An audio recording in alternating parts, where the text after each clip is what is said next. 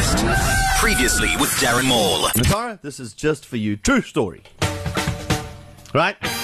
Mommy, Dad, Carol, and uh, the kids uh, were sitting at a coffee shop uh, uh, down here in uh, in Durban, right there next to Rose's Mavida, and we're just chilling. We're doing our thing. Well, our thing is literally we don't really talk to each other. We're like reading a paper. Uh, D- Dave's normally on Facebook. Okay. Carol's actually running around looking after the kids. But we're all sitting down chilling, and a piece of information jumps out at Dave, and he's like, "Huh, guys, guys." Listen to this. And he thinks he's vindicated. Yeah, he really thinks this is the moment. He says, It says here that the average, in an average day, a man only uses 2,200 words, while a woman uses 5,200 words within your average day. That is double.